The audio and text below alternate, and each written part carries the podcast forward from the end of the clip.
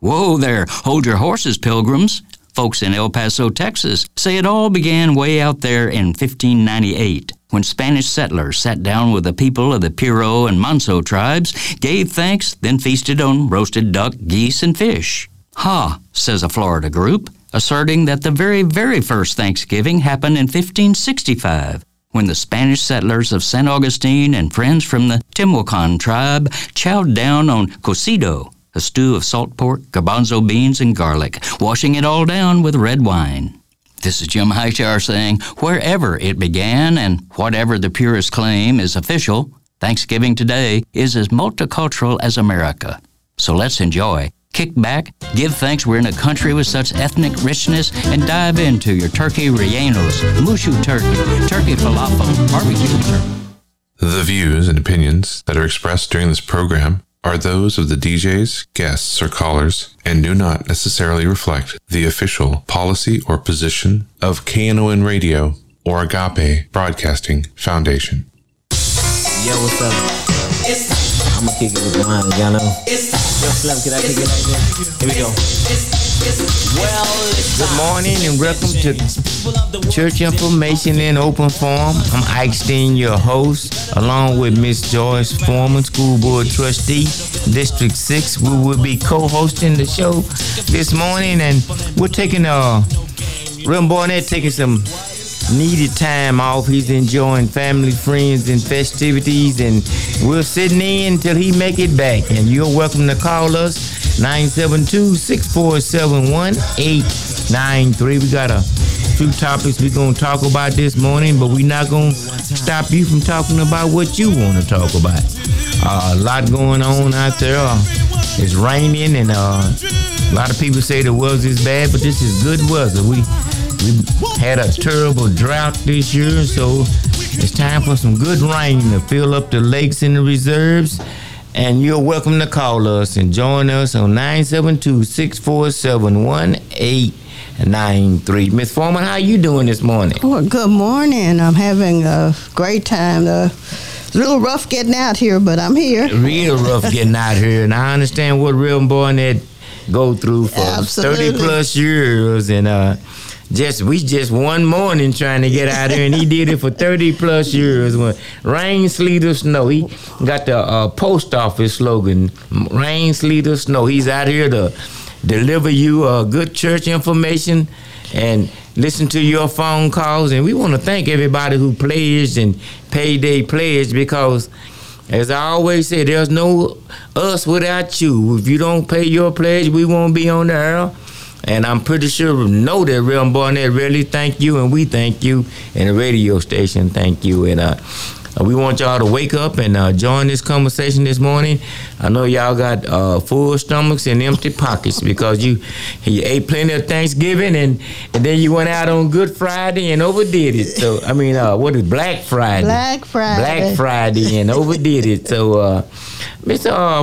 From what's going on at DISD, we have seen a lot of chatter going on, different things. I see where uh, uh, they had renaming of Atwell Middle School. Right, uh, which is uh, one of the real positive things that, that happened in District 6.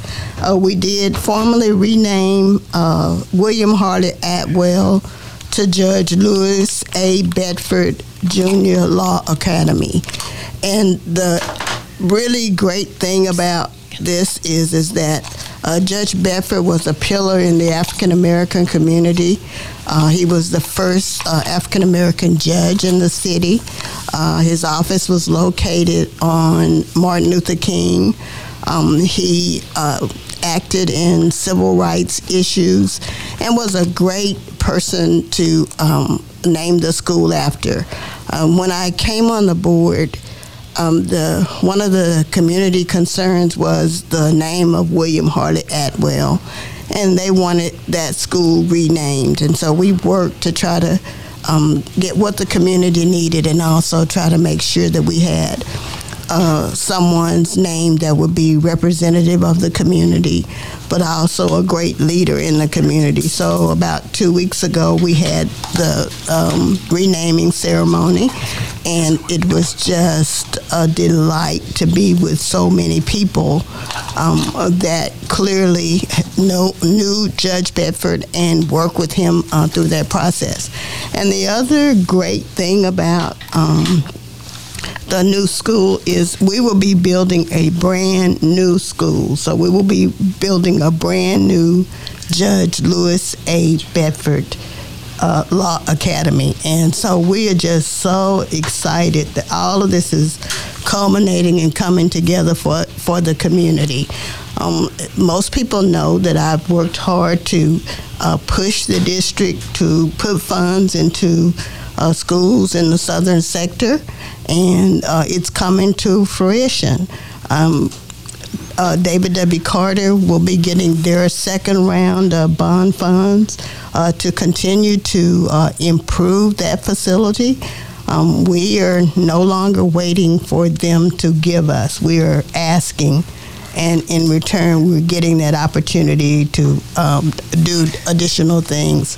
Uh, also, Justin Ford Kimball will be receiving its second round of bond funds to be able to complete and continue on the upgrading that we've been able to do at that campus and many of the elementary schools in the area will be getting upgrades also. So we're really excited that District 6 is going to be well represented. And um, my belief is that, that all of the southern sector schools will be touched in some way, some form, or some fashion to be able to make sure that our kids have those same opportunities that children all over the district has. So we finally getting our part of the DISD money uh, as uh, we getting some equity for a change.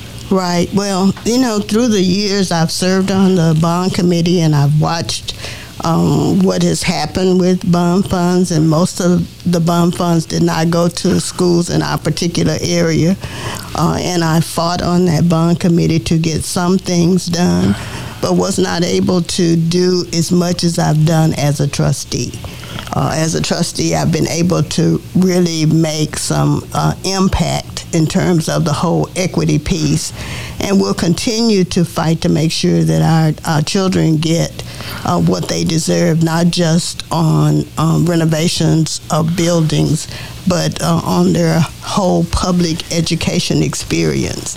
Um, I like to say all the time is that I want them to have a better educational experience than I had. And the way we do that is to make sure that there is equity in the process and to ensure that the district understands that um, we will be relentless about uh, the whole equity piece.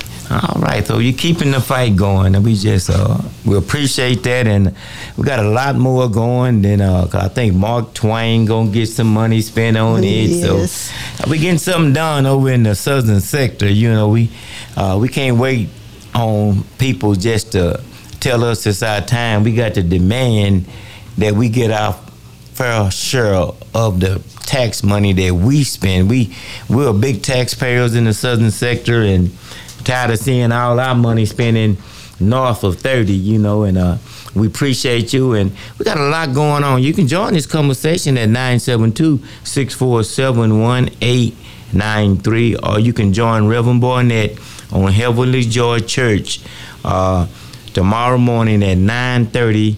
Miriam Barnett Senior on Facebook, Heavenly Joy Church.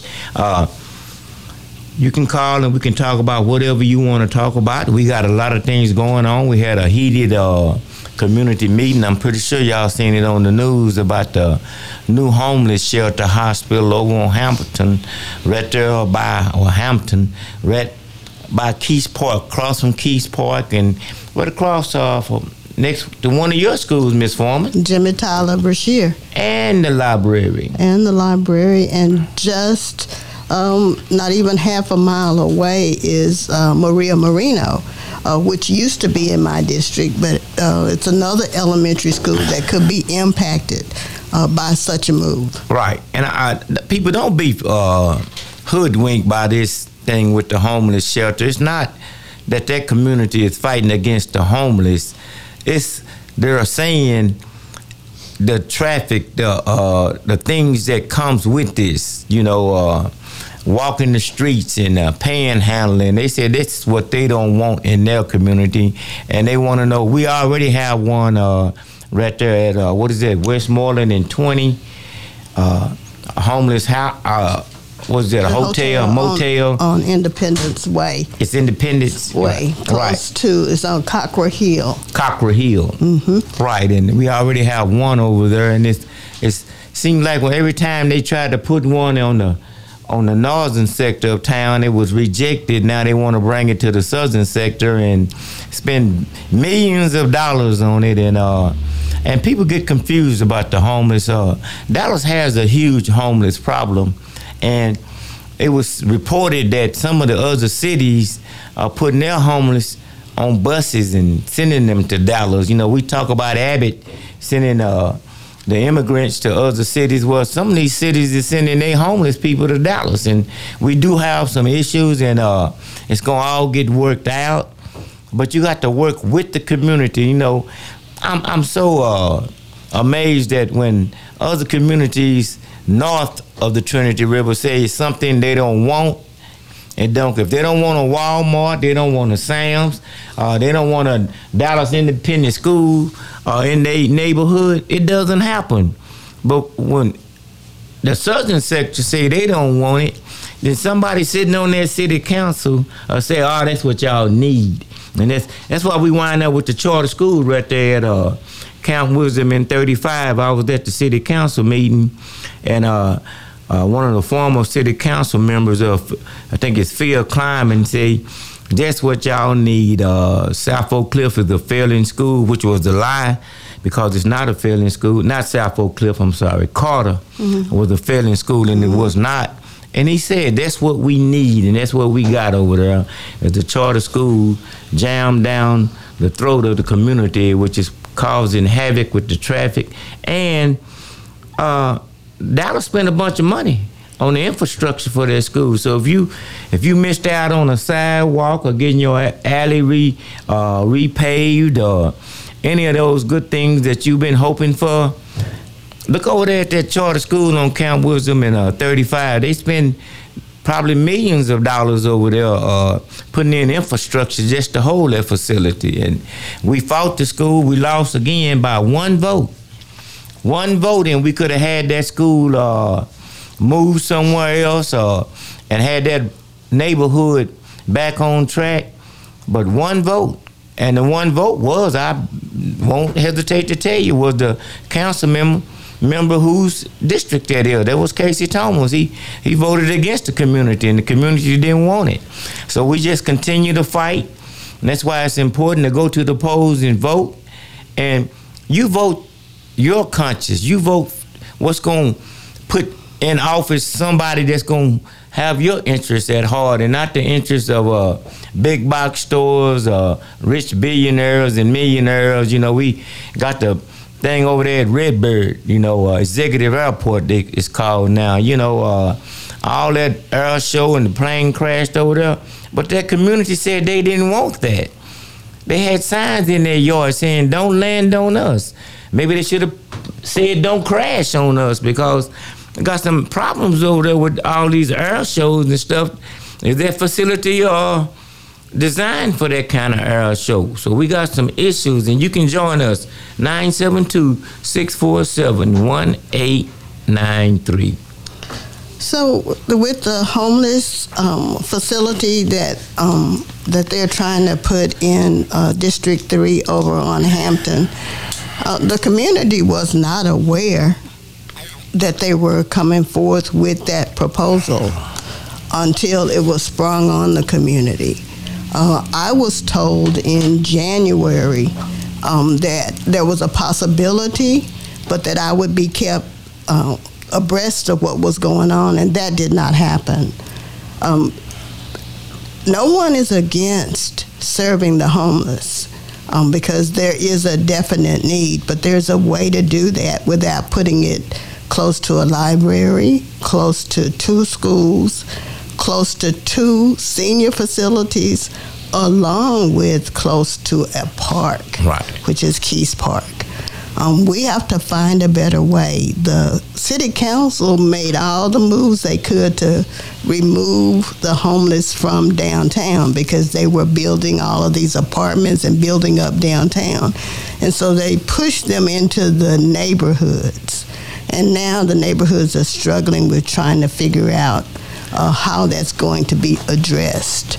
And um, I was downtown for 30 years, so I did a lot of work with the homeless, and I do understand some of the homeless problems. But if the city continues to try to resolve all of the problems as if it's only one issue with the homeless, then we're never going to get it done because there are just so many different things going on. We have mental illness, we have drug and al- alcohol abuse, we have um, people who are temporarily homeless um, that the city could make uh, a better use of their facilities to try to get those people going again. We have women and children that are homeless. So there's a huge issue and it has to be addressed uh, holistically, not just a one shot fits everything because that's not the way it is. And when the community was made aware of what was going on at that community meeting, of course, there was strong pushback.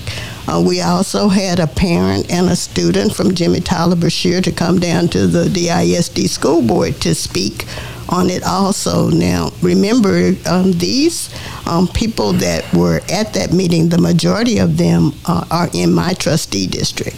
Uh, and so I represent them, and I want to make sure that it's clear I am not for that facility being that close to the school, that close to the park, nor that close to two senior facilities. I think the, the city has to find a better way, and what they did was um, they bought the property um, without the community really knowing what was going on. So they bought the property. So now they feel like they're stuck because they bought it with homeless funds. Well, that's not true. They can figure out a way to find the money in another pot of money to be able to put the homeless money back in that in the uh, fund and then figure out something better to do. Now, uh, I clearly remember um, uh, Dr. Dravas Edwards uh, trying to reopen that as a hospital, um, which would have made more sense. All right. We have a caller. Yeah, uh, good morning. Uh, we have uh, James on uh, line two. James on Yes. line two. All right. Good morning, James. Good morning, Mr. Steen and uh, board member Foreman. Good morning. morning. Uh, first of all, well, I want to uh, there's two things. First, I want to remind people that the trial for the murderer of Tatiana, uh, Tatiana Jefferson is beginning to kick off uh, on Monday in Fort Worth, and I understand the the uh, place where they're going to have the uh, the proceedings is a small place that only holds 65 people. So I want to encourage people to uh, arrange to go there, and they still have not decided whether or not they're going to have the trial in Fort Worth. They're talking about moving it somewhere else. But it's all that's getting kicked off on, on Monday, according to what the papers say. Uh, maybe somebody with more information can call in and um, let us know what to do and uh, or what's happening and that kind of thing. Uh, is it- number excuse me, excuse me, excuse me. Yes, sir. That's this coming Monday? Uh, according to what the paper said, yes, Right. Because I've been, uh, uh, I've kind of listening to it too, and I'm like you, they still trying to move that trial, and they, they, they work us against each other when we get out and protest and demand justice and stuff. Then they say, well, there's too much uh, media attention here, and we need to move it. And uh, it's, you know, now they, I, I seen where they had uh, uh, Betsy Price and uh, someone else they had on there that uh that uh, had spoken out against the police's actions, and they wanted to use that. And I think they got Lee Merritt on uh, Attorney Lee Merritt on gag order. So go ahead on. I didn't want to. I just want to kind of fill in on what you were saying. Yeah, well, well thank you for filling in, because like you said, we are kind of in the dark about how this thing is going to go, and it is of supreme importance to us as people in this country as to how it comes out.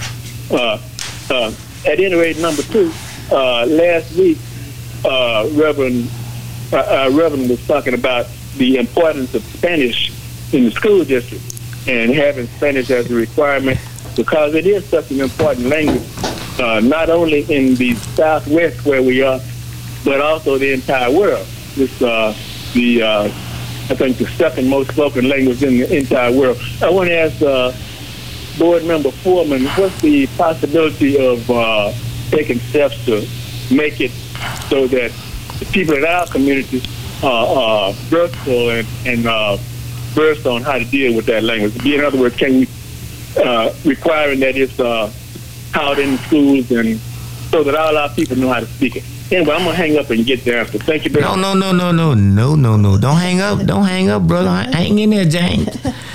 So, so there, there are a couple of, of, of thoughts.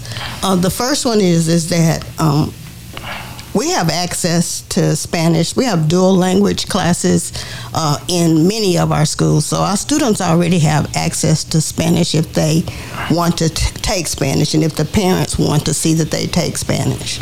Um, we can't we can't require them. That's not a state requirement, and so we can't require them to be able to uh, speak Spanish. Uh, what I will tell you is that um, it, it's kind of interesting as I listen to the conversation about all people need to speak Spanish, because the Hispanic uh, parents want their children speaking English Right. and I deal with that on a daily basis. Um, they don't want them in the bilingual classes, and so it's a it's a toss up. Uh, but uh, children today have access to dual language, which would be Spanish, uh, in the schools. Well, if we're gonna have to depend on the Trumpeteers, Excuse me, excuse me, excuse me, James. Can you hold on for a moment? I'm gonna hold you over. I apologize. We went over our break and just hang in there. We're gonna continue this conversation. 972-647-1893. We'll be right back. Yo, what's up? I'm gonna keep it with mine, y'all know. All right, we're back on church information in open forum. I'm Ike Steen, your host, along with uh, co-host Miss Joyce, Foreman school board trustee, District Six, and we was talking to James. Uh, James, you still with me? I'm still here. Yeah, we was talking about uh, speaking Spanish. Uh, uh, the, our neighborhoods and our schools teaching Spanish to the school kids, and uh, that's already uh, on the table, and they already have the opportunity. But uh, let me ask you a question, James. Uh, you remember back when uh, they came along with this pre-K, three and four, and uh, one of the qualifications to get free pre-K was that the kids did not fully understand the English language. Now, they played that against us where um, a lot of the Hispanic kids can go and get free pre-K when some of our kids couldn't get it because they say they understood the English language. But when you look at the report cards, our kids are a big percentage are failing in math and in English. So we, we, we have to be very careful of what we ask for because some of this stuff they play against us. And like Miss Foreman was saying that uh, some of the uh, Hispanic parents want their kids to learn English. So uh, we thank you for your call, and I understand where you're coming from. And uh, yeah, I'll let you close out. Anything else you want to add to this before I let- let you go? Well, if it, if the uh, say so has to come from the uh, state, which is basically run by the Trumpistas and the Trumpeteers, uh, everything is going to stay the same.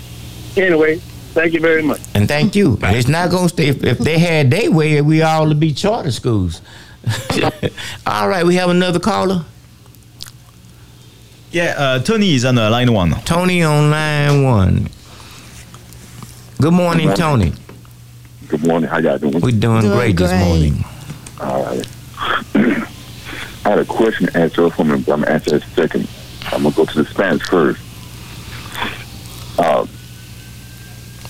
I think the context of, I know, uh, Reverend, uh, Barnett and our discussion, I think when that time he was on, was talking about everybody should learn. Schools have, has, have always offered Spanish as uh, elective. This is where the problem comes in. Is this? See, schools usually get their mandate from businesses, supposedly. Businesses hire people who are bilingual. They'll hire a bilingual person fluently before they hire somebody probably, you know, who's uh, monolingual, which is, you know, most one language. Now, most times when Spanish parents want their kids learn English, it's because of the stereotypes, the uh, the uh, you know, you know, and it's, it's been going on since I've been in school. Uh, speak English because you know, number one, you need to know that know that language. Number two is is that you know, by by speaking Spanish, you know, you have like, like you say racial racial stereotypes pushed out. But when you ask your parents later, when a kid's grown, should they talk Spanish to the kids? They'll tell you yes, because like I said, you know, companies are going that route. Now, one of the reasons why I suggest that our kids, black kids, learn different languages is this. If you're going to compete with the world, and you can compete with people coming in this country speaking different languages, if an African comes in speaking five languages, its native language, its native tongue, French, English, and something else, and they have the same qualification as far as in academic background, same degree, and the business person, why would I, why would I hire somebody who, just don't know one language? That makes sense for me. So, so that's what my suggestion is. And, and, and I think sometimes what happens is, is, is, is that I think uh, that one thing is it should start young. It should be in there. Like I say, and and and and, and uh, uh, Trustee Foreman is right about uh, you know it's not a state issue. Now, Governor Abbott talks about he's pro business, which he is. But if you go talk to heads of companies, especially ones who make high money, I ain't talking about the money to the people at the bottom, they will tell you that's what they're doing for. But you will never have them come out and tell tell a they should do that. You know why? Because number one, I want to hire everybody. I want everybody. Now, if I'm white, I speak Spanish, I speak French, or whatever, I got an advantage over you. That's why I, I, I told Reverend Barnett uh, then that, you know, um, uh, Frederick Haynes School teach Italian. That's a good thing. It is great. It's an option. You know, so so Dallas schools are teaching different languages. It's just we need to have our parents come talk to people. Say, hey, you might want to add this to, to, to one of the keys to, to your child's education to see if it opens doors for them. That's my point on Spanish and a small language. I want to ask Trustee Foreman about a conversation, if you remember. It might have been last board meeting or meeting before. You asked the superintendent about numbers that that that changed. I forgot. I'm trying to get close to that. Comes my mind. There was two numbers that changed for us in, um, uh, in African American. They had them at a certain at a, at a certain uh, level. Then they came back and revised it. And then you said, why did it change? That's one of the questions you asked. I don't know if you remember that. I do. As uh, superintendent. I do. And, and, and, and I was like, that's a pointed question because she knows that them, they can't meet them numbers. And she said she'll get back with you. I didn't like the way Bob Mackey, I'm going to say this because I'm citizen, not necessarily in Dallas, but I'm a citizen of the United States. Liberal white people have a funny way to how they play minorities. You know, they smile, they they they they, they, they are second you know, and you know, and he catch me like some snarky say after after his turn came around with, with, with, when, when that question came around, you know, and then and then there was one guy, I know who he is, he, he knew me, said, "Can you prove your numbers?" Or whoever he was. Anyway, I wanted you to elaborate on that question you asked, and I'll sit back and, and listen off air. So uh, I'm I'm going to just uh, reiterate one more time about the um, well, the language. Um, I'm still in the workforce, and a lot of young Hispanic people do not speak Spanish to their children at home. That, and I think that's a misnomer that, that we have. Um, we have some charter schools that only do Chinese. Uh, they don't do Spanish. Uh, so I am in total agreement that uh, language is important, um, but I don't think we should limit ourselves to one language. Uh, Tony, you talked about Africans coming over speaking five languages. Uh, I think uh, as many languages as young people could learn is important, and so we need to focus on that. But in the meantime, we've got to train our parents uh, to be able to ask for what is already there uh, for them.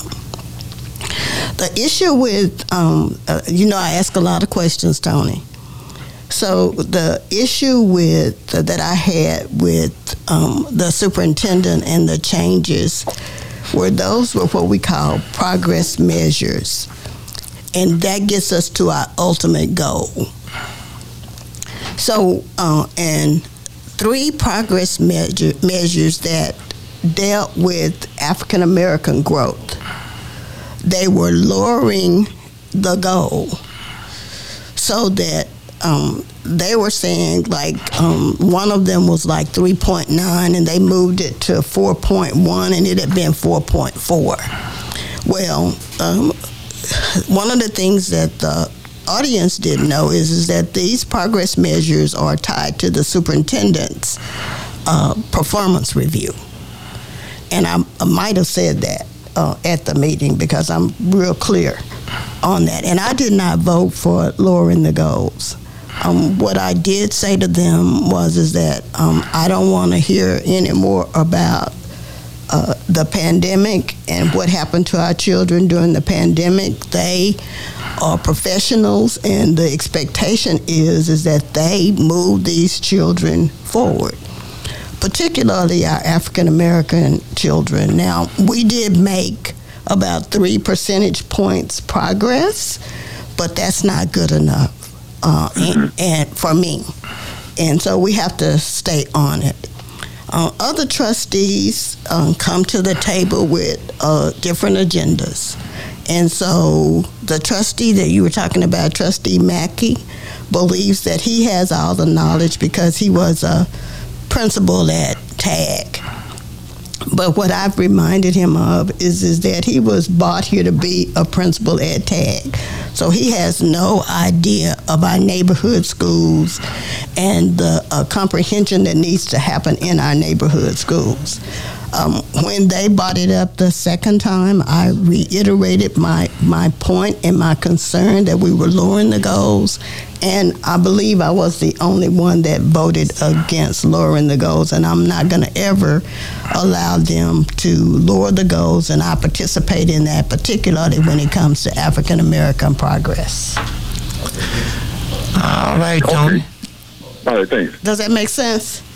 No, no, yes, yes, yes, yes, yes ma'am, yes, ma'am. I, I, I, what happened is the way the way they show it on Facebook, they cut it up, they cut the your your your, your um your meetings up in, in sections. Oh. And sometimes I, I, I really don't see the whole question. Sometimes, right. like I'll go to the next the next uh, picture and, and and I might miss some information. So I not say I beg, like I said, I, I work so. But, all right, thank you. All right, thank you, Tony, for calling in, and I'm gonna move on. I'm getting my lines again filled. Uh, who do we have next? Uh, Uh, we have uh, brother Andrew on uh, line two. brother Andrew on line two. Uh, good morning, brother Andrew.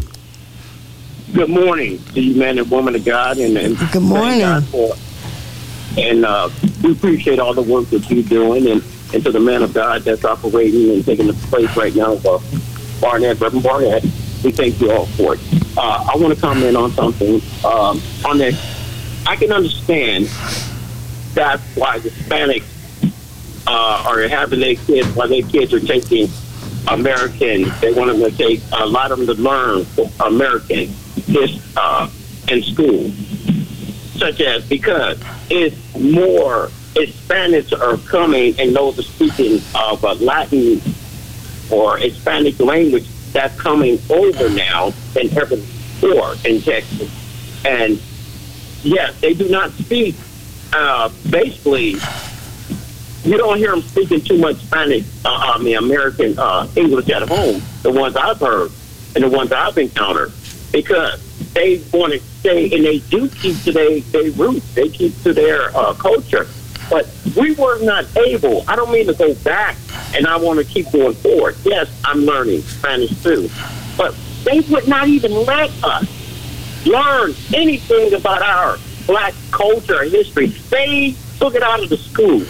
They took it out of schools. So a lot of cultures and races that's coming over now, they have a head start and advantage on the black culture. Because why? They have already two cultures, uh, two speaking languages. When we have one, because we're under the quote quote uh, Amer- under the you know American law that we we were born here and and it's our choice too. So don't let me get wrong. It's our choice to us to uh, for us to suggest to our children and for us to put our children in different classes and different uh, languages. My daughter's in Spanish and French and Korean, and we did not have that opportunity to teach our children and to kind of push them along to get to that way. And I need to know, can you answer me a question on this? Now, for those parents that do not have the schooling and education, how do they go about putting their children in school uh, and learning, teach, putting them in these different classes, and they don't even know it? So, are you asking me that question? Yes, ma'am. Okay. Yeah. Okay, so so there there are a couple of things um, I think that needs to be clarified. Um, Yes, ma'am. There are different dialects of Spanish, so they're not all the same. Uh, if, if you got somebody coming from Honduras, they're not speaking the same Spanish as the Mexicans.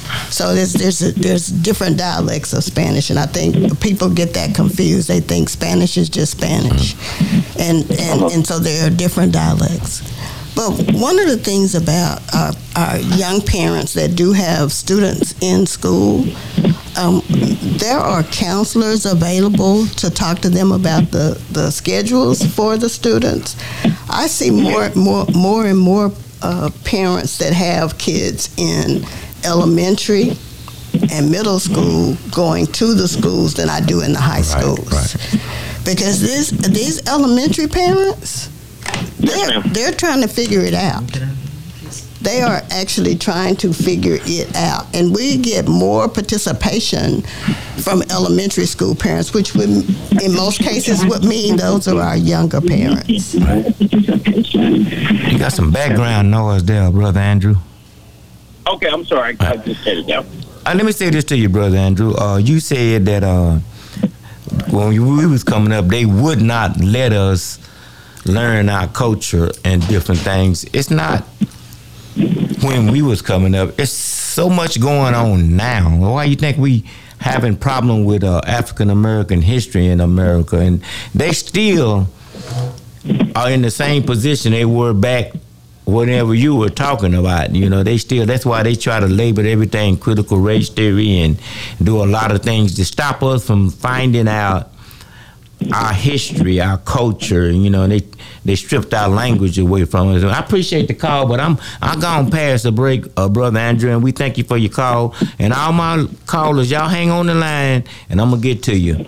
Uh, we join this conversation 972-647-1893. Yo, what's up? I'm gonna kick it All right, we're back on church information and open forum, and we was talking uh, about several different topics. And as promised, I'm gonna go back to my phone lines and uh, who do I have next? Uh, we have uh, Sojourner on uh, line three. Sojourner. Good morning, Sojourner. How you doing? Good morning. Good morning.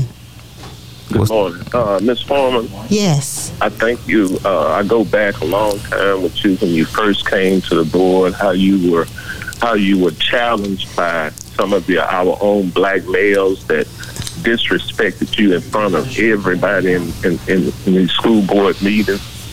And I just want to say that I appreciate you, you staying in the struggle, but this is the problem that we have. And in education is that public education is being destroyed in this country all the way across the board.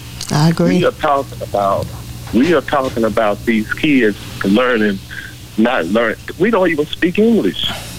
We don't. We don't even know. We don't even know noun verb agreement. We don't speak English.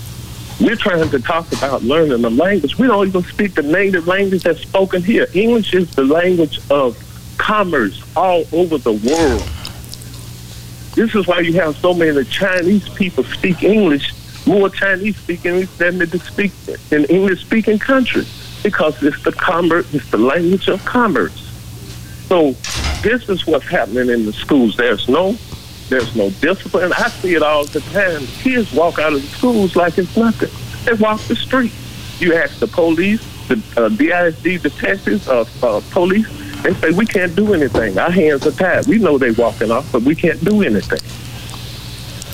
So I I do appreciate your comments and uh, thank you for uh, continuing to follow me in my quest to make public education better. You are correct that um, public education is under attack, and we as a community have to fight for um, the changes that we need. You and I both know when we came along that public education was your ticket. Education was your ticket to wherever you wanted to go. It was through education. And if, if you heard me just a few minutes ago talking to Tony about lowering the goals, those goals were specifically African Americans, and there were reading goals uh, and math goals. I don't want to lower any goal whatsoever. I want to make sure that our children get what they need. But but listen closely. We've got to start in elementary making Yes. sure that our Yes. children understand the importance of education.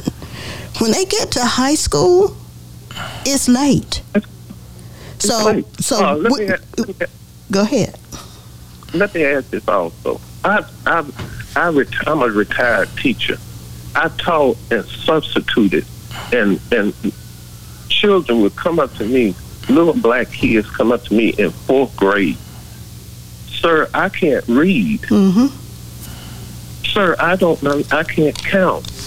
Mm-hmm. This is in America. These are American people. These are American students. And you made an excellent point. Spanish, they have so many dialects that we don't understand. See, and the game is being played on us. Wake up, black people. We don't even understand what the game is. Well, A child in fourth grade walks up to me and broke my heart and say, Mister, I can't read. So what we what we're doing now to address that is that um, we have reading initiatives in all of our elementary schools and getting some in our middle schools to try to address uh, that problem because if a child can read, they can do almost anything. And so we are trying to address that particular uh, problem within our elementary schools. In fact, um, now the state has its issues with public education, but they did give us uh, some additional funding for tutoring so that we could uh, try to try to change that. But by the same token, we've got to make children and parents understand the importance of education.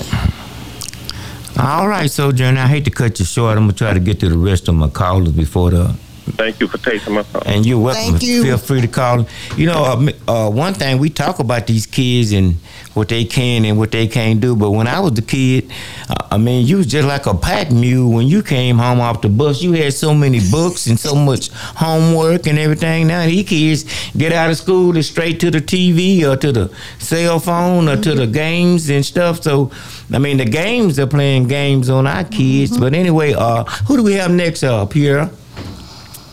So we we have uh, JT on uh, line four. JT Yes. on line four. Good morning, JT. Comes on the mo- I'm sorry I don't hear you. Hello, can you hear me? Yeah, go ahead. Hey, good morning. I want to say uh, thank you to uh, school board member Foreman. She, she uh, I'm in her district, and I appreciate all the hard work she does. Thank you. Hey, listen, I'm I'm all against teaching Spanish uh, in the schools. I think that it should be we should think about the old adage, uh, and I'm gonna use American. When in America, you need to learn English. You need to learn the the, the, the language of this country. But another thing is that when I was coming up in West Dallas, going to Frederick Douglass Elementary. By the way, I didn't see a white teacher till I was in the sixth grade. But what they taught me was the most important thing in my life. They had a profound effect on my life and my education. And I think that the schools, the problem with the schools now is that we're so politically correct that we're not teaching the basics like math and science, especially science, but math and science, English, biology. Why can't we just concentrate on that? When I see those spelling bees on TV, I don't see Americans winning spelling bees. I see Middle Eastern people. I see Oriental people. We and, and like the like the retired teacher said this while ago, these kids can't even count. I went back to college, and and these kids coming out of high school, they can't even write a paper. So, JT, can I try to answer some of that quickly? I want you to. I don't know if I can, but I'm going to do my best. Um, uh, uh, part of part of the issue is is that when you and I were in school, we weren't strapped by a test. The state has, and I'm sure you're familiar with the STAAR test. Sure I am. And so what they do is they try to teach the kids based on what's going to be on the STAAR test because that affects the, the teachers and their salaries and tenure and all those other things. So if, if we had a rally to get away from the STAAR test and move to teaching our young people the things that are most important reading, writing, because most of them uh, can't write a paper. We used to have to write a paper longhand. Remember? Of course, you, of course. Yeah, they don't do even do cursive. I'm finna say cursive too. well, here, here's another here's another thing that the retired teacher touched on. I think every kid should have homework every day. I a agree. piece of paper, not not on a computer. Mm. Give them a piece of paper and say that's the way they did us. Give us a piece of paper and say bring that tomorrow, and let your parents sign it. Also, But, mm. but, but remember, I, I referred to the state and the STAAR test. I understand. And I the state is also pushing them having a device because it makes it easier for them to collect the data on the kids. Well, let me tell you one more thing. Another thing, I'm in the construction business, and when I got to Thomas A. Edison in West Dallas, we had drafting, wood shop, mm-hmm. metal shop, and we learned the trade. Mm-hmm. And and when and that's what got me into the business.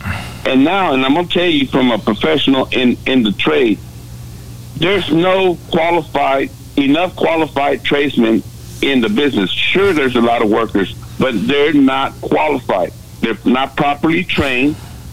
So you know who who pays for all that? The customer, the consumer out here, because they're not getting qualified work for their hard-earned money. Can I share something else with you? Uh, Here you go. and, and I wish you would visit. Um, we have uh, four uh, throughout the city career development centers. I know that. Go ahead. Those centers are going to be teaching trades. We need people like yourself visiting the center and then coming back giving us more feedback on what else needs to be in those career development centers.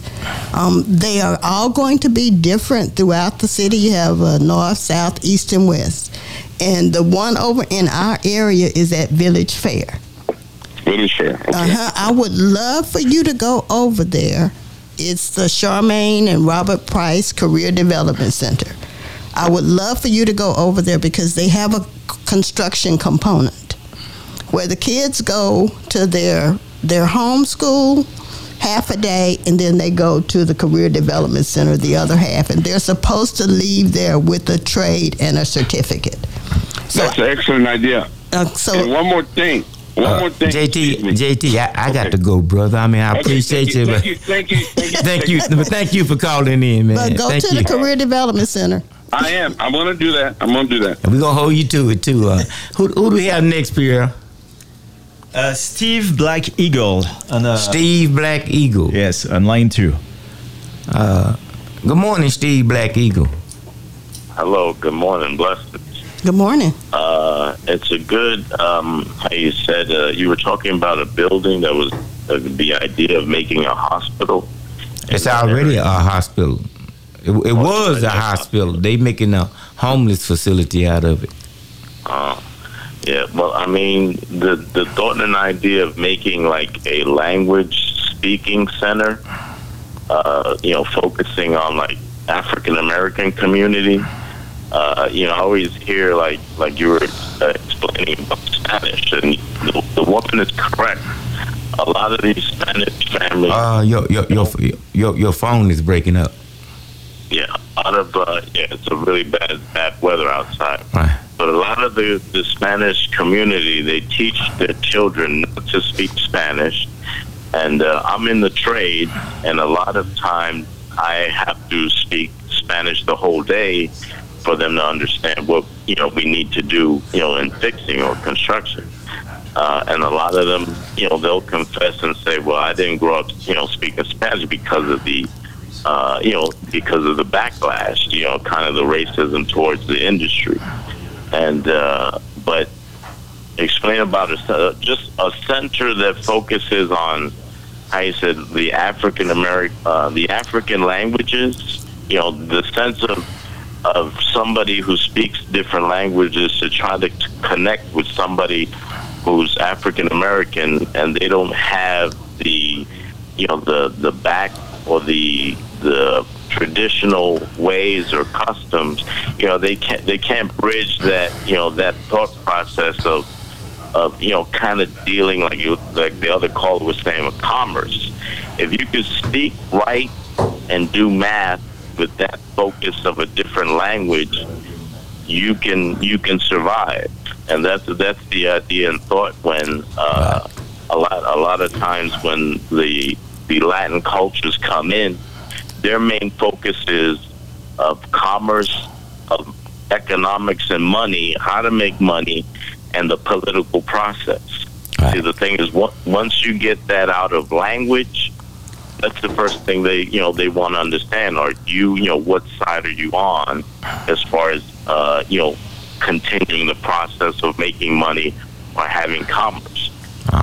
All I, I've spoken I've spoken to a lot of Africans and one of the languages the first languages they easily learn is Spanish so you know you know my thought is if African Americans they learn you know tribal African languages and they feel they have that backbone towards you know the the, the mental language support they can easily learn any other language. I, I speak Native American, I speak Sicilian, I speak Spanish, I speak English, and I speak seven other dialects and languages of Latin America.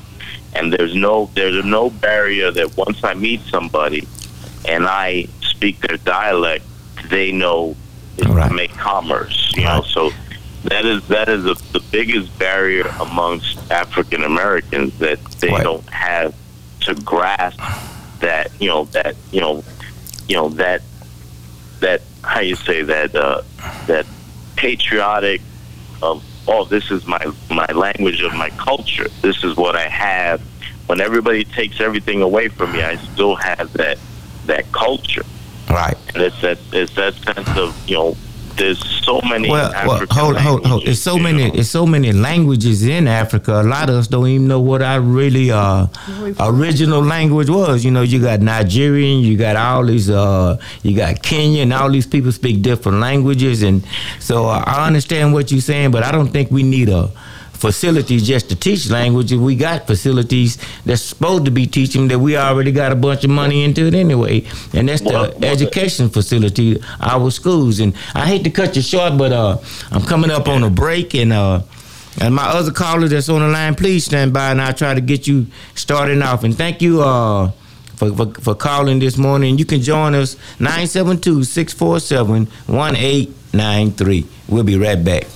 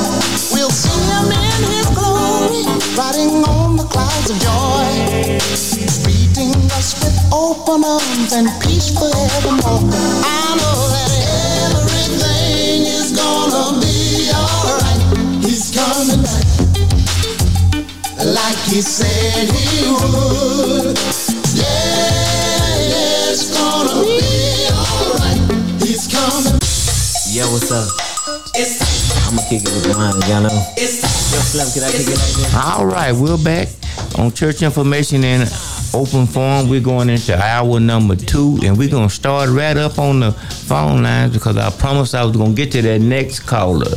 Who do we have here? Uh, we have uh, Bill uh, on uh, line three. Bill on line three. Good morning, Bill. Good morning. Good morning. Uh, Foreman, and uh, I. Uh, yes, I just wanted to comment on the on the Spanish. Uh, I, I, two callers ago, you know, I agree with most of what he said, except when it came to learning English only. You know, uh, learn, learning another language even increases your worth of, of commerce and whatnot throughout the world. You know, not not just English or any other language where you know that, that you can learn. You know, and uh, and in my my family, I was fortunate enough that my parents uh, had the foresight to teach me both.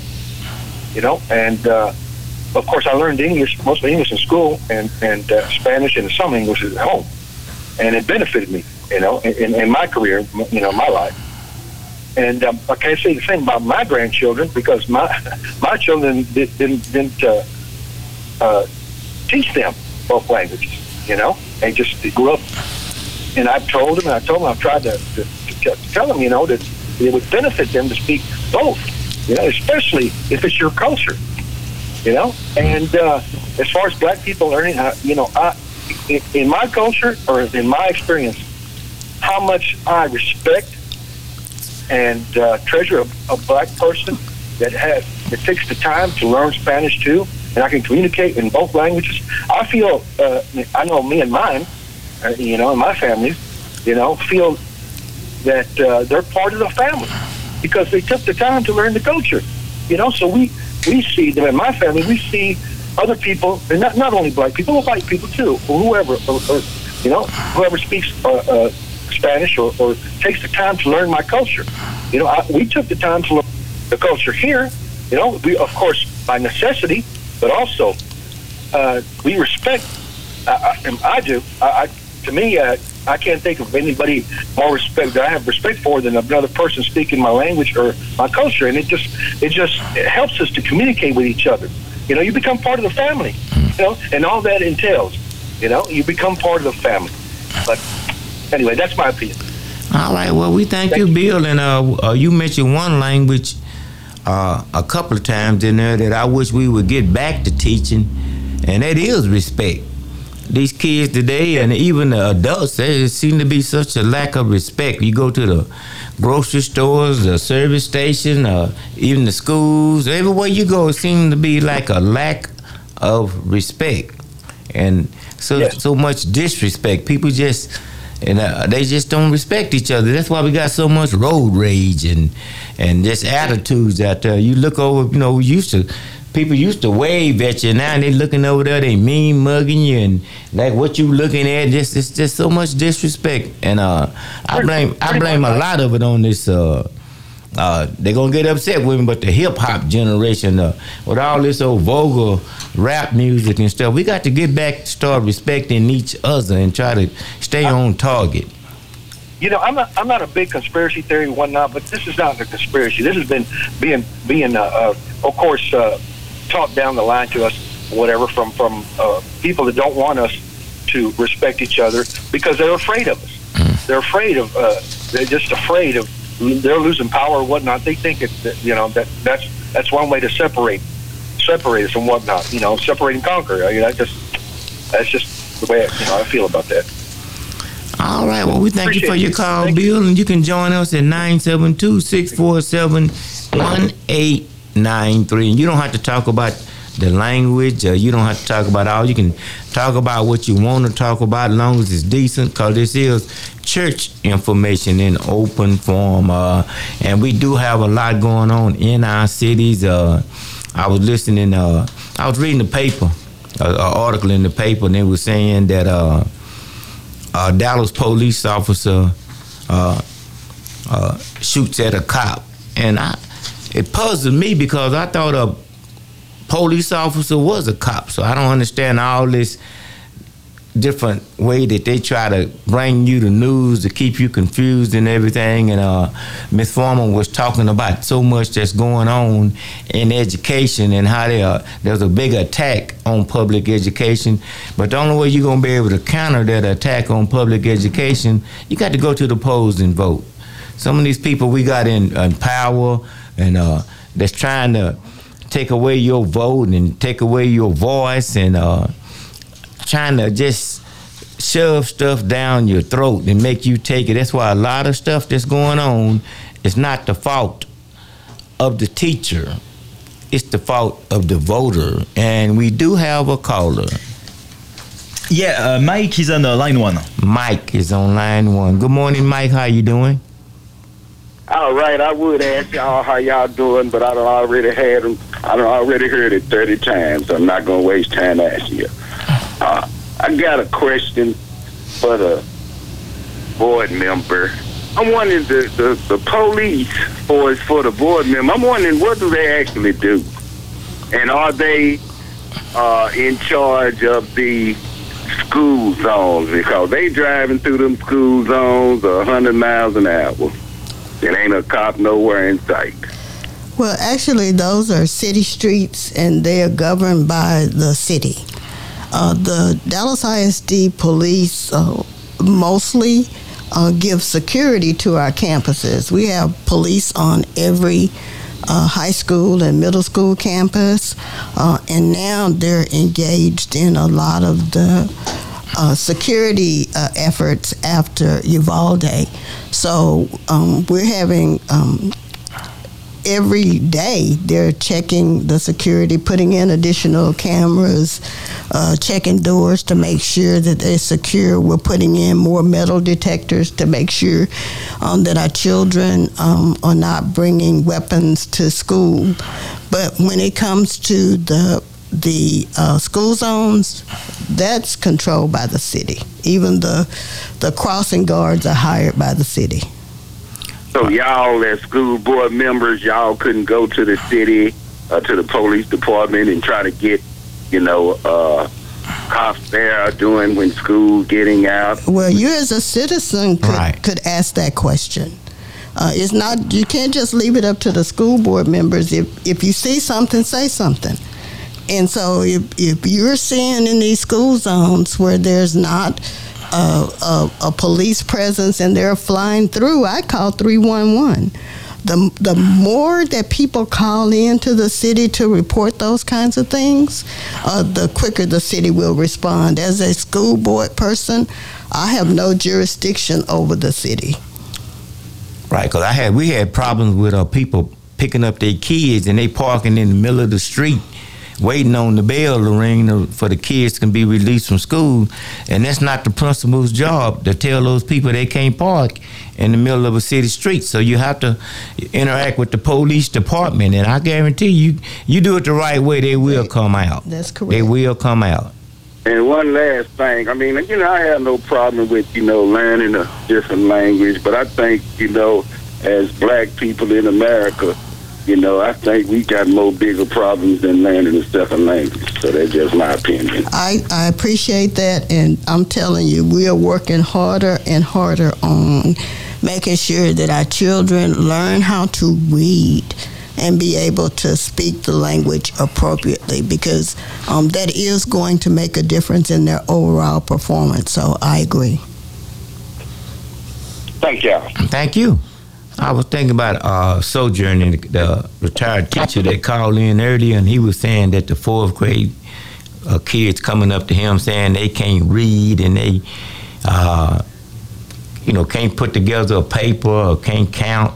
And that's so important that we get these kids a good foundation in education and uh, teach them the basics. You know, we uh, it's good that you know, like I said, you got all those different uh, opportunities already in the school for them to learn Spanish if they choose to. But we got to get them on board with English, with math, with just the basic, not less known algebra and, and and other things with drama and you know how to write poems and all that. Uh, we got to get these kids just a basic education. Well, one of the things that I think people have to have to understand is is that uh, I tried to explain it a little bit earlier. Is is that um, the public education system revolves around testing.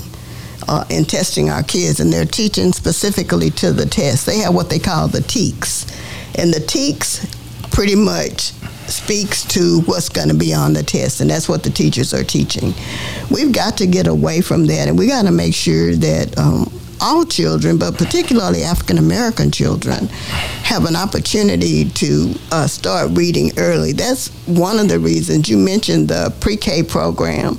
But as you recall, I went to bat and fought so we could get some scholarships in the right. pre K program, uh, particularly for African American children, because based on federal law, the Hispanic children were, were getting in but African American parents who were just on the bubble of the income level were not getting their children in. So we had to go to battle and, and fight to make sure that there were some more opportunities for African American children because there is no question the, the sooner we get them, the better off they are in terms of learning how to read and learning math. Um, we also have um, within many of our schools our STEM program, which deals with science. Uh, and that's science, engineering, and tech, technology through math. So we are pushing harder for more of those STEM schools to be in our elementary schools so that uh, our young people can begin to uh, look more at the sciences. I, I don't know if most of you all can remember, but the science fair used to be a big deal. Right. Where you had to do a project. Right. Um, that's not it's not quite the same anymore. We've got robotics that's a big deal now, but the science fair is not what it used to be, and we've got to figure out a better way to make sure that our, all children get exposure to those particular levels of education. Right. And uh, you was talking about security a while ago in the schools, and uh, yes, I'm. It puzzles me that uh, the Uvalde situation.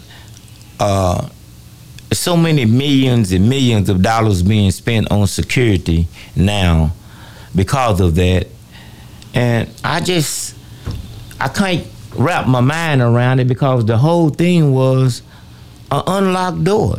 If they would have just locked the door like it was supposed to be, follow the rules, follow protocol, we wouldn't be having this conversation. And uh, as I look, listen to uh, Governor Abbott, I think we got, is it six billion or so many billions of dollars down there in Austin in surplus, and he's vowing to, uh, he's gonna help secure the schools, and he's gonna fight the Biden administration for the oil and gas industry, and all this money, this six billion, I think it well, is. It's, it's, much more than six billion. I know it's some billions and billions, but uh, there's been no conversation on giving teachers a raise. You know, they uh, this year.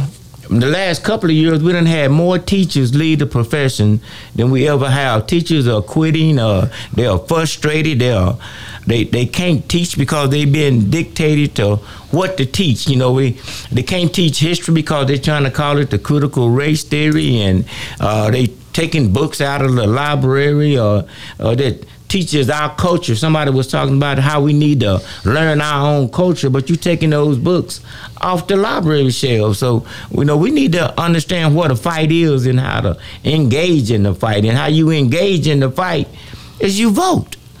And when you vote, you be an educated voter to understand what's up in the vote. What are you voting for? Like uh, we're talking about the bond package. All this money that was spent over there on a hospital, on a buying that hospital on Hampton, that you don't want the money to be, I mean, the building to be used for homeless, that's your money that you voted for in that bond package. And we always tell you don't vote for a bond unless you know what you're getting. So they took your money, $6 million of bond money, purchased this property on Hampton to put something in your neighborhood you don't want. But you're the one that voted and gave them the bond money in the first place. Well, there there are a couple of things. Um, uh, one, of, well, you talked about um, the teachers' um, situation, which is near and dear to my heart, uh, as to how we um, retain teachers. And uh, as you probably know, and those that watch the DISD board meetings, they know that uh, I'm uh, not in agreement with the way we rate our teachers at Dallas ISD. We have a pay for performance system. Uh, we're the only school district in the state that has this system. Now, what we've done is we've actually um, uh, upped the rates for new teachers. So, somebody coming out of college can come into a teaching profession at $62,000 a year we have some teachers who have been in the system that might be only making 70,000 and they could have been there for years. Right. My my concern are those teachers that are stuck in the middle, not new teachers, but the teachers who have tenure, who have proven themselves as teachers and they're not getting raises to be able to um, um, effectively stay in the system. And so they leave because of that. The new teachers are not leaving because uh, just think if you're a college graduate and you come out making $62,000 a year, there's not too many professions you can go in doing that. Right, right. And so it's good for the new teachers, but our tenured teachers who have been with us for years, um, that's a problem. Uh, they are teachers also only get a one year contract. I'm asking that we revisit uh, the one year contract and look at multi year contracts for our tenure teachers. Right. All right, we're up against a short break. You can join us at 972 647 1893, and we'll be right back. Yo, what's up? I'm gonna kick it with mine, y'all know. Yo, Slim, can I kick it like this? Here we go. Well, it's time to make that change. People of the world today. All right, we're back on church information in open forum.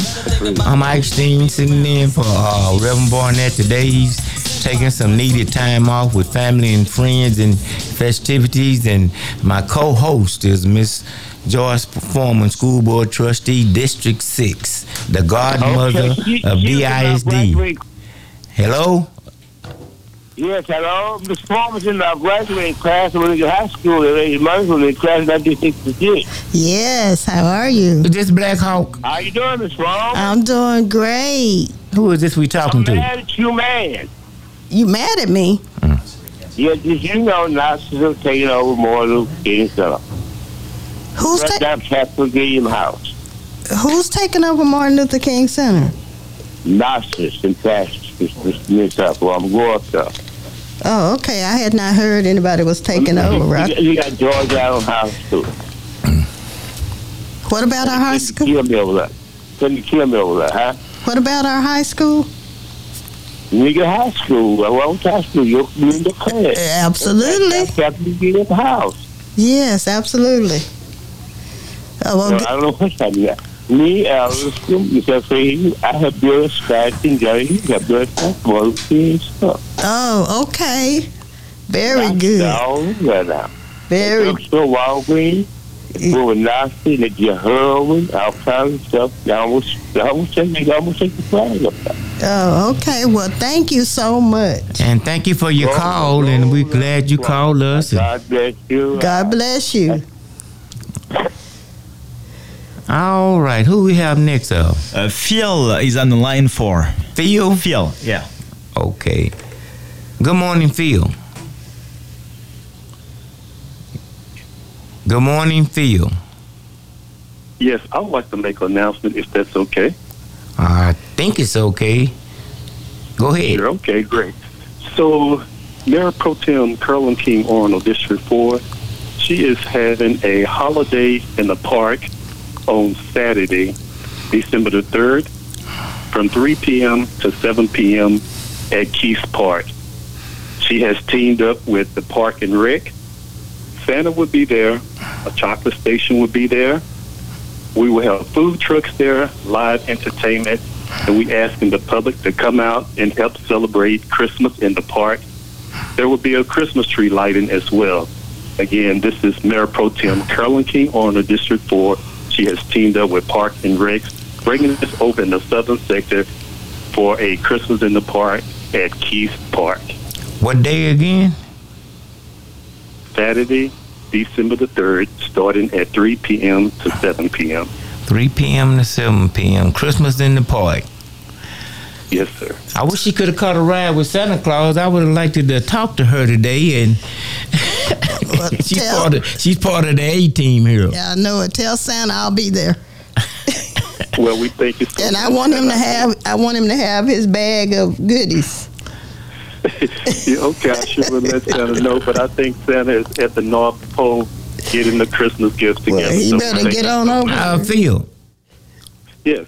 Uh, would you give your uh, office phone number out to Carolyn King's office for anybody that need to call her office if they, you know, because sometimes people in District 4 are having problem with different services and things. And Miss Arnold's always uh, giving out numbers and telling them how to call 311 and how to call her office if they having any problems. Sure. You can call us at 214 671 9347. Again, that's 214 671 9347. And if you like to email us, that would be district4 at dallas.gov. All right. Well, thank you, Phil, and thank you for the public announcement. I didn't catch your voice at first, and when you said you want to make an announcement, I have to be careful because you never know what people gonna say over over the airways. But thank you, and I think you're doing a wonderful job for the city of Dallas and for Miss Arnold. Well, thank you guys and happy holidays. You too. Same to you. All right.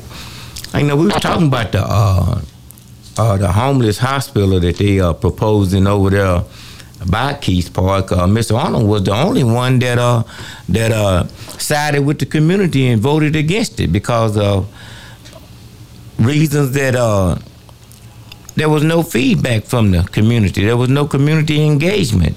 And she wanted the people to be engaged and understand what's going on. And you can join us at 972 647 1893. And we're talking about whatever you want to talk about this morning. Uh, I see the rain done let up, so maybe we can make it home without uh, having some issues. We out here in Fort North Dallas. Uh, and I want to thank Miss Foreman first for driving uh, out here in all that rain this morning. It was dark, it was raining, and people was uh, hydroplaning on the highways and just a lot going on. And she she went the distance this morning. And uh, Miss Arnold, uh, Kimball is Kimball still in the playoffs?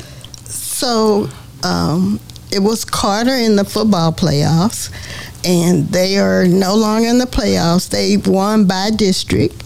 Um, so the only school that we still have in the playoffs, Carter was in uh, 4A, and we uh, still have uh, South Oak Cliff uh, in 5A playoffs, and we're excited. We want them to repeat. That is Right. a good representative of what's going on in the southern sector. So I am 100% uh, behind them. And I want people to know that I'm 100% behind them um, because um, we have to do everything we can to encourage our young people. And through athletics and sports, it's another mechanism and avenue uh, to be able to uh, encourage our young men and our young women um, to do uh, all the right things. And I'm, I'm so excited about uh, South Oak Cliff. Right, South Oak Cliff. That's the uh, state champions of last year, and they we hope they can get a repeat this Yes, year. we do. All right, who we have on the line? So we have uh, Chuck on the line too. Ah, hey, good morning, Chuck. Yeah, hey, good, good morning, good morning. Good morning. And, uh, school board uh, member, Carly Arnold. Hey, I would like to make a proposal to uh, to the school board of Dallas, Texas. Hey, I would like to see the name of Woodrow Wilson School change. and, you, and then ask me why, if, you, if you're not familiar with our ex-president Woodrow Wilson. So there's a process that you, as a community member, can engage in to try to get the, the name changed. And what I strongly suggest is that you go on the DISD website and look at renaming because you can submit another name for Woodrow Wilson. Woodrow Wilson is not in my uh, district school that in? district. That's in Dustin Marshall Dustin District Two. Um, school district, but there is a there's an opportunity for you to go online. And there's there's several um, pieces of, of information that you'll have to get. You'll have to get the sign off by the SBDM and, and the principal. And so there's several processes you'd have to do. But uh, I encourage anyone that wants to see a particular school renamed to go on the website and look at that process of renaming. Okay, well, I see it's going to be a huge fight, but I'm going to definitely going to look into it, okay? Well, look Oh, into it. do. Yeah, please do. Dustin Marshall, uh, I mean, he may not be too happy about it, but, but that, that can be handled also. Matter of fact, is is he running again this year? Well, he's up for re-election this year. Uh, I'm not uh, sure if he's running or not, but he is up for re-election this year. Okay, right. Yeah, okay, well, okay. All right, thank you. I appreciate it. all right. Don't give up. Keep stay in the fight. So what else is going on, uh, uh, Miss Arnold? I mean, Miss Arnold. I done called you Miss Arnold like the caller like did. the caller did. It's okay. I'd love to be Miss Arnold. She's a, a wonderful supporter and a wonderful person uh, in in regards to all that. I wanted to also uh, talk about the renaming of another school. Uh, we renamed, uh, and we're going to have a ceremony on December the third, where we are renaming uh, the Robert L. Thornton Elementary School. Uh, that name is going to be changed to Otto M. Fridia. It's in Singing Hills, ain't it? It's in Singing Hills. Right. So that name is changing, and also we're going to be honoring uh, Emma Rodgers from Black Images Bookstore. Um, the library will be named after Emma Rodgers. She lives in that community, so we wanted to make sure that we uh, recognized and honored her also. The, the school gonna be named uh, Otto M. Fridia. and give us a little background history on Otto Okay. and Fridia. Okay, Mr. Fridia was the principal. Um, I mean, he was in the district for years, but he was the principal of Lincoln High School. He went on to administration, uh, and um, he became the uh, acting superintendent at one point. Uh, he was the associate superintendent. He became the acting superintendent. He was um, a man who really stood for education, and we wanted to make sure and continue to try to make sure um, that we recognize African Who have been engaged in public education, who went through the years on the fight to try to make sure um, that our children got what they needed in public I education. think I think Mr. Fridia was uh, he was just like what Mr. Cotton was to South Oak Cliff back in the day. yeah. Yeah, Mr. Cotton, he was. Uh, I, I used to hear about Mr. Fridia, but I knew about Mr. Cotton. You know, he. We, I heard a caller call in earlier talking about how the kids is walking out of school, and uh, Mr. Cotton didn't play that. He just go up Marsalis and out to Illinois, and he's standing in on the bus stop. He stand on the bus stop, and when the, uh, the back then it was. Uh, Dallas Transit, I think, Mm-hmm. and he stopped the bus and he unloaded all those kids off that bus, and however they can get back. I don't know if he walked them back down to the school, but they didn't have to put the truancy officer on you. They, they, that's one thing about the older generation. They weren't so easy to call the police and put you in the system. They they they, they handled you in a way that uh you would act right without them putting the police on you. Now Well, we think, appreciated uh, them. I think integration kind of changed some of that um, because once you start getting a variety of children in the schools, Right. um, that that changed. The the teachers and principals had control over you once you got in that on that campus, and your parents gave them the right to have Right. those kinds of controls. And they Uh, did have control. I mean, they would stuff that happened to you at school You didn't through the it to get administrators. You didn't go home and well, he spanked me at school uh, because they they gonna want to know why. Exactly. And now these parents today, you, you spank their kids at school. They up there, they wanna they wanna fight and and and you know just a lot of things going on that we really need to get back to. And I said earlier, we need to get back to respect. Well, I think the discipline issues are certainly uh, issues of high concern within the schools, and we've got to do a better job on making sure uh, that we handle those issues. Um, we have too many people on the outside telling us how Right. to handle Have it. discipline. Right. This is what we need. So uh, who do we have next, uh, Pierre? Okay, I couldn't hear her name, but she's on the air. All right. Uh, good morning. How are you doing? Good morning. How are you doing? I'm doing wonderful. What's on your mind? Well, let me say that I want to applaud that our restaurant is going to be changed to Otto. Uh, let me say principal Otto Fridia. When my brothers went back in the day, oh, he was an awesome principal. And he did not play. He walked. He went on top of the building. Yes. He knew the students. Like I said, we need more principals like him. Do you understand? if he did not play. It's just like my father. All my my father had my parents had twelve kids seven brothers. All my dad had to do was look at us, and we knew not to do. Do you understand? So, if they could go back and have principals like Mr. Otto Fridia, oh, it would be an awesome job. And let me say that. I think about the school system when I came up. You know, I, like I say, a lot of teachers back then they were real teachers. I can remember teaching back in the sixth and seventh grade what they taught. And like I say, I, I, I just pray that the school system is. is I think uh, to um, the speaker right here is speaking. You've been, Miss Arnold, you've been so good. You sometimes Miss Arnold, but Miss you've Foreman. been so good. Miss Foreman, you've been so good, exceptionally well doing your job, and I thank you. And everybody else can make they counsel things out, you counsel things in. I want to thank you for that. Thank you very much. And uh, Dr. Fridia was also uh, my principal, and yes, he did get on top of the buildings, and yes, Yes. he did send assistant principal Roland in his little blue Volkswagen to get him out of the graveyard. Yes.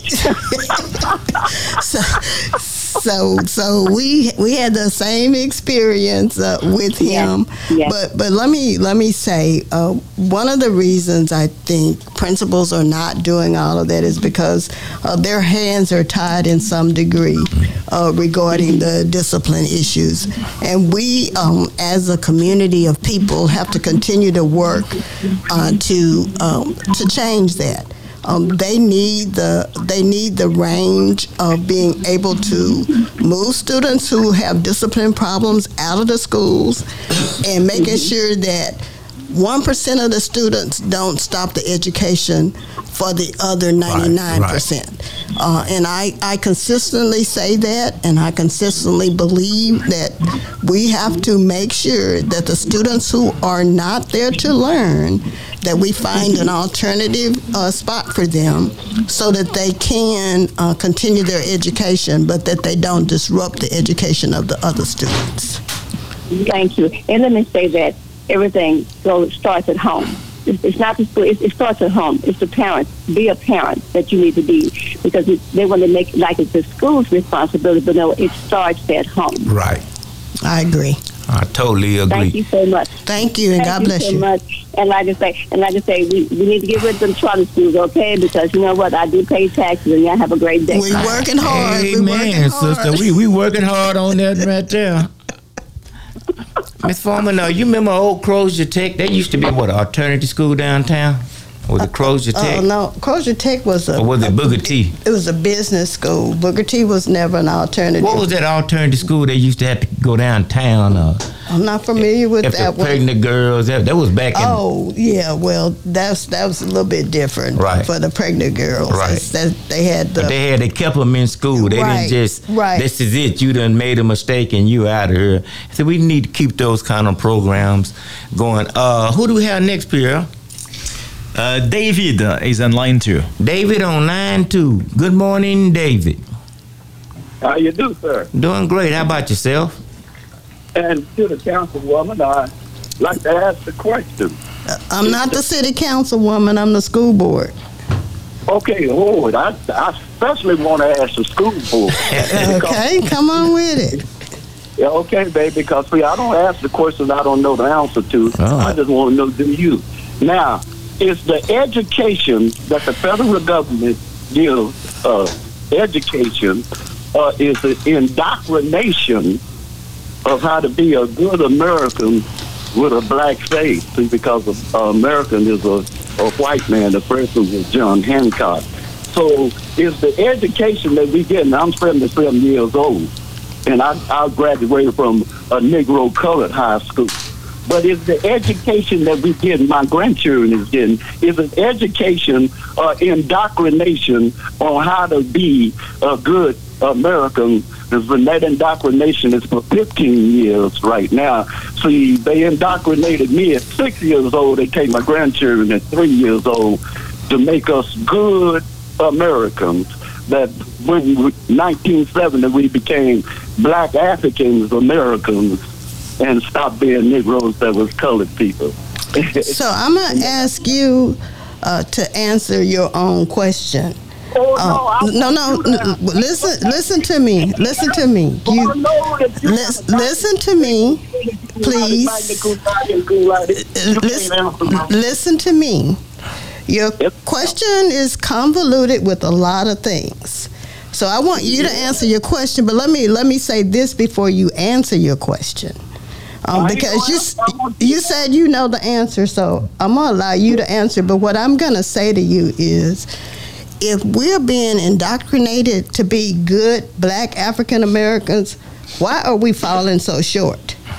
Look, you, you, you, you falling short because that ain't who you are.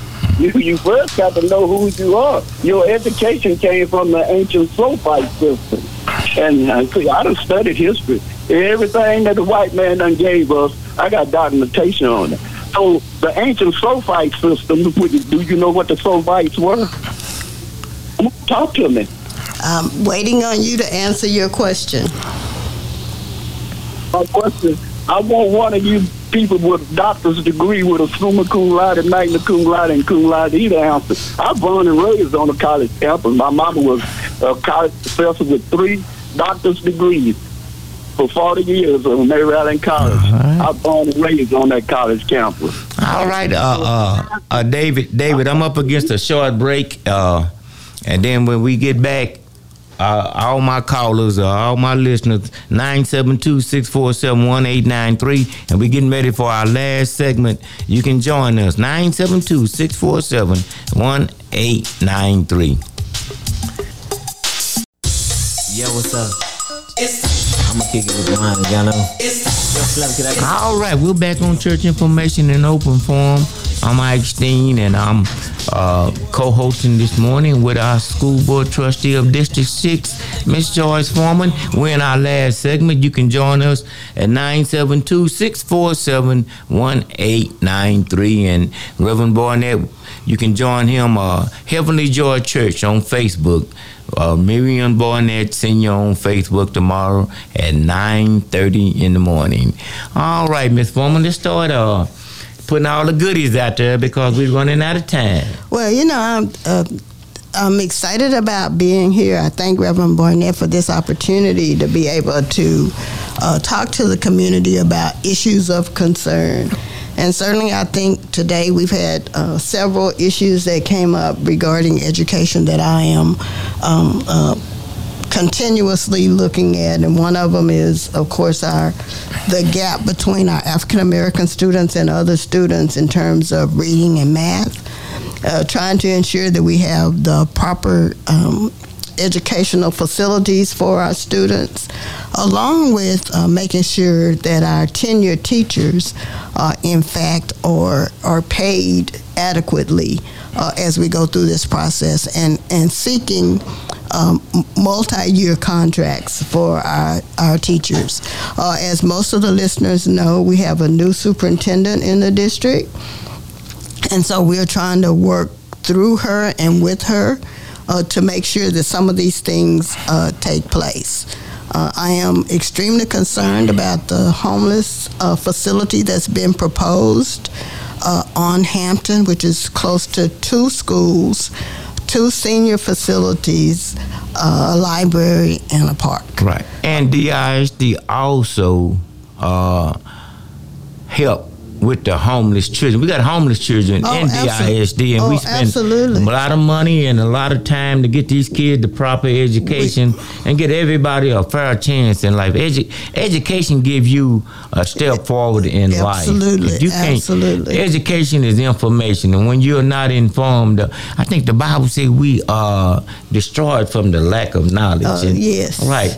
And we have to have the knowledge, and we just got to stay focused, you know. And uh, That's that's my deal is is that um, we we need to be focused on the things that we can positively change uh, regarding public education. And I s- spent one afternoon from about four o'clock to seven p.m. trying to get a homeless student at Kimball a place to to stay because I was not going to leave there uh, until we had this homeless student a place to stay. And thanks to uh, Councilman Tennell Atkins, who I did call because the principal was at wit's end, but we were able to uh, actually find a place to put the homeless students. So we do work with homeless students. Uh, we have After Eight to Educate, which is in South Dallas, where it's a drop-in center for our homeless students, uh, and they are moving toward being able to house some of our our homeless kids. We have washers and dryers to make sure that uh, students uh, have clothes that they can wear. We have uh, clothes closets for our students. We have food pantries. Uh, we're doing everything we can on our part to try to address the homeless issue because um, those children are coming to school and we have to do what we can. Right. We got to make sure they get three hot meals. And, Yes. And a lot of people don't understand. They just think that you're, you know, you just got an administrative job, but you got boots on the ground and uh, you got a lot going on. Mr. Arnold has a lot going on. And, Yes, uh, she does. Uh, Mr. Arnold, if I'm not mistaken, is that we talk about history. She's the first uh, black woman ever to be uh, Mayor Pro Mayor Pro Tem in, in the city of Dallas. And That you know, we, correct. we sometimes we just overlook that and just move on and uh and I give you and Miss Arnold credit. Y'all take a lot of flack and people sometimes don't dis I mean don't respect you as they should, uh you know, give you the prompts that, that you deserve. But you're, y'all always out there working and trying to make it happen. And uh, the people I appreciate it. I love what y'all do for the community. Uh uh, you go to community meetings and uh, you know fight for the community. It's not just uh, a seat Yep. at the horseshoe or a seat on the board. It's a, a voice in the community that we so need. Well, it's, it's not about me. It's about what can I do to make a difference. And I think Miss Arnold uh, uses that same premise. As you know, she's a former teacher. And so I have to lean on her for some of the her expertise, and she leans on me for some of my ex- expertise as a organizer and a civil rights fighter. So we we work together to try to ensure that our students get what they need and the city of Dallas get what it needs. Um, of course, our boundaries cross over each other. Right. So uh, we we must work together to make sure that things things happen. And while the recognition is not always there, that's not what I'm there for. Right. And so, um, while the disrespect is certainly has been there, um, that doesn't deter me because I, I think when you're doing God's work, it doesn't matter about that. Right. Well, I uh, and I appreciate that because I've been knowing you and Miss Arnold for a little while now, and uh, you know when something happens great, your name don't come up. Right. But when a disaster come up, your name is on the front page of the paper. yes. Well, I fight the morning news a lot. Oh my goodness! uh, I was uh, uh, Miss Arnold. She, she she goes through and now she like I said she was the only one on the council that voted against this uh, homeless shelter up there on Hampton, and they don't recognize that. But now they study, throw it up on her about being the only one that voted against. I think she was the only one that voted deck against park. the deck park, and and now they trying to act like she's on board. And she said, "No, what it is, I'm making sure that historical 10th Street and 8th Street don't get hurt, get their right representation out of this deal because you know we, we all know that this is just a, a bridge to gentrification right there. They you know that people in Eighth Street and in historical 10th Street they know they already feel the pressure of what's coming. Just like West Dallas over there when they built the Margaret Hunt Hill Bridge and everybody oh this is beautiful. Now they forcing the people out. You know they building all these big nice three hundred, five hundred thousand dollar houses, and if your house is a a little eighty thousand dollar house, they're gonna out tax you. They're gonna put code on you. They're gonna make you do so many upgrades that you would have did in the first place if you could afford it. Right. And we are creating a homeless situation. Uh, years ago in Dallas, uh, there was uh, Dallas was gonna Mike Rawlings was the mayor, and they wanted to go in and get these people over there in East Dallas. Uh, they said their houses wasn't worth but twenty thousand dollars. wasn't worth that. It was worth eighteen, and we gonna give you twenty thousand dollars for it, and you got to move on. But okay, what are you gonna buy another house in Dallas for twenty thousand dollars? So we got to understand what's going on against us. And uh, Mr. Uh, keep on calling you Miss Arnold. I done got know you, you missing her. I'm missing Miss Arnold, and uh, I'm gonna have to have a talk with her. I know. And we will, because Miss Arnold, she does a great job, and Yes, she's a she community does. activist, and uh, she does a lot. And uh, election coming up in May, and uh, it's gonna be some changes made. Uh, some people terming out, you know, can't run again, and uh, some new faces gonna come. And uh, that's one thing we have to understand about bond money and projects. Even with in uh, DISD, when you got certain projects going, then you come in and you got another trustee. Sometimes that kills that project. That's you know, they promise to you're gonna get a new this or a new school, or we're gonna add you a football field, or we're gonna add a library. Then the new trustee come in and now we ain't gonna do none of that. We mm-hmm. just gonna, you know. So you have to have somebody who's involved and understand the, the about the money they're spending. This, how, how- what is the budget of DISD? Two billion. Two billion dollar budget, and that's One point eight million, so it's just two billion a year. a year. a year. Two billion a year.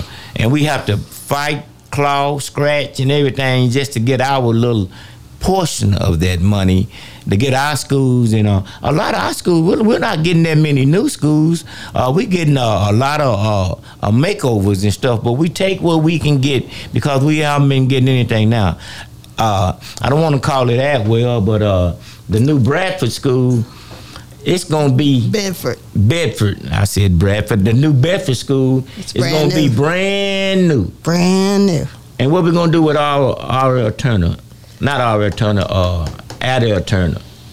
Uh, Adelle Turner will will get a lot of upgrading. A lot of upgrades. And They, they, they will get a lot and of those schools basically sit on the Same same plot. right. I almost look like the same campus. I don't even think it's the fence that divides them. Mm-hmm. Yeah, I think it is, Oh, yeah. but but they they basically on the same Right. same plot. And Adelle Turner will get um, you know the the new security entrance, uh, windows change, some additional upgrades um, to that particular facility. What about Hussey? Well, Hulcy is uh, on my list of, of. They've got some small upgrades coming, but I'm pushing for a new school at Hulcy. A new school. Uh huh. I don't know how I'm going to get it done, but uh, I didn't know how I was going to get 56 million for Carter either. When you say a new school, you mean like you, like they're gonna do brand new- Atwell, yes. a brand new school. I'm- That'll I be a wonderful for right there. Brand new school because Hulcy, um, unfortunately, it was built at a time when there were no windows. Right. Uh, and there's some some good aspects of Hulcy, but I just don't like the idea of no windows. Right, and that's a perfect spot for a new school because you're right there, you know, by the stadium and by the yo, and Right. everything is right there. So a new school would be That's my- perfect right there. That's, why the people over there at uh, North Dallas is upset with y'all about that uh, Thomas Jefferson because they want all the brand new, the high tech over there in North Dallas. So we're gonna get it over here with us. Well, we we're not gonna allow them. We're not gonna allow them to just uh, work on schools in North Dallas. That, Right. that is not going to happen on my watch. Right. Uh, they deserve their their share, but we deserve ours we also. deserve, and we're gonna fight we're until we fight. get our share. Yes. So, all right, we were almost getting close to time. Do we have a caller? Yes. Uh, we have a learner on uh, line one. Learner. I'm not gonna try that. Good morning. How you doing? All right, how you doing? How you pronounce your name? Yeah, Leonard Jackson. Leonard. Yeah, Leonard. Oh, good morning, Leonard. Come on. Uh, what's on Yeah. your mind? Leonard Jackson. Okay. Yeah, I was trying to see what they gonna do, what they gonna do in the work on uh, CF Carr, CF Carr. I mean, Macmillan School in West Dallas. Okay, I'm um not the trustee for that area, so I don't know. But what I would suggest is that you get in touch with Trustee Maxie Johnson. Uh, uh, that might be in his area, and ask him what kind of work they're going to do over over there. And you can you can always call a DISD at uh, 972 925 3700. That's 972 925 3700 and ask for trustee Maxie Johnson. And he should be able to tell you. Okay. 972 925 3700. Okay, thank you. You're welcome. Y'all keep up the good work. Thank you so Thank much. Thank you. And while we Y'all have a blessed day. You too. And while we talking about Trustee Maxie Johnson, let's talk about the Golden Bears. Y'all get in and let's get in behind those Let's- Golden let's Barrels and see support can 'em. we get see can we get two in a row. You know, uh, I, I was uh, I attended South Oak Cliff High School until we uh, come up to the redistrict, and then they took a lot of kids out of South Oak Cliff and sent us to Carter. So that was back in the day when all this integration and reconstruction or whatever they want to call it was going on. Well, Miss Foreman, I, am gonna let you wrap it up. We got a uh, couple more minutes. I'm gonna let you give the benediction. Well, uh, thank you. It's it's uh, been absolutely exciting to be here uh, and to uh, be able to answer or try to answer some of the questions uh, that were the community asked. Uh, know that public education is under attack. And that those in the community uh, need to join us, trustees that are fighting to try to make sure that we get it right. Uh, we need you. We need you at the board meetings. We need you calling. We need you speaking out regarding public education. And that does not mean that you have to have a child in the school system because these are your tax dollars and you need to make sure that they are working for all of us. All right, y'all just uh, and don't forget about Christmas in the park, uh, Kiest Park. I think what was the December the third. December the 3rd, 3 to 7. Three to seven. Miss Arnold's having Christmas in the park. Uh, Santa Claus. Did he say something about a chocolate machine or something? I don't know, but I told him to have Santa Claus have ready Santa with my Claus present. in the park and bring your kids and uh you know we older people we know it's no Santa Claus but the kids don't know that let them enjoy until they come into the knowledge of what's going on and uh we thank y'all for being with us and you can join uh Reverend Barnett on Heavenly Joy Church uh tomorrow morning at 9.30 Miriam Barnett Senior on Facebook. And we thank y'all for listening and it was a pleasure being with you. Have a great day and we're moving out the way for the next program. God bless you and stay safe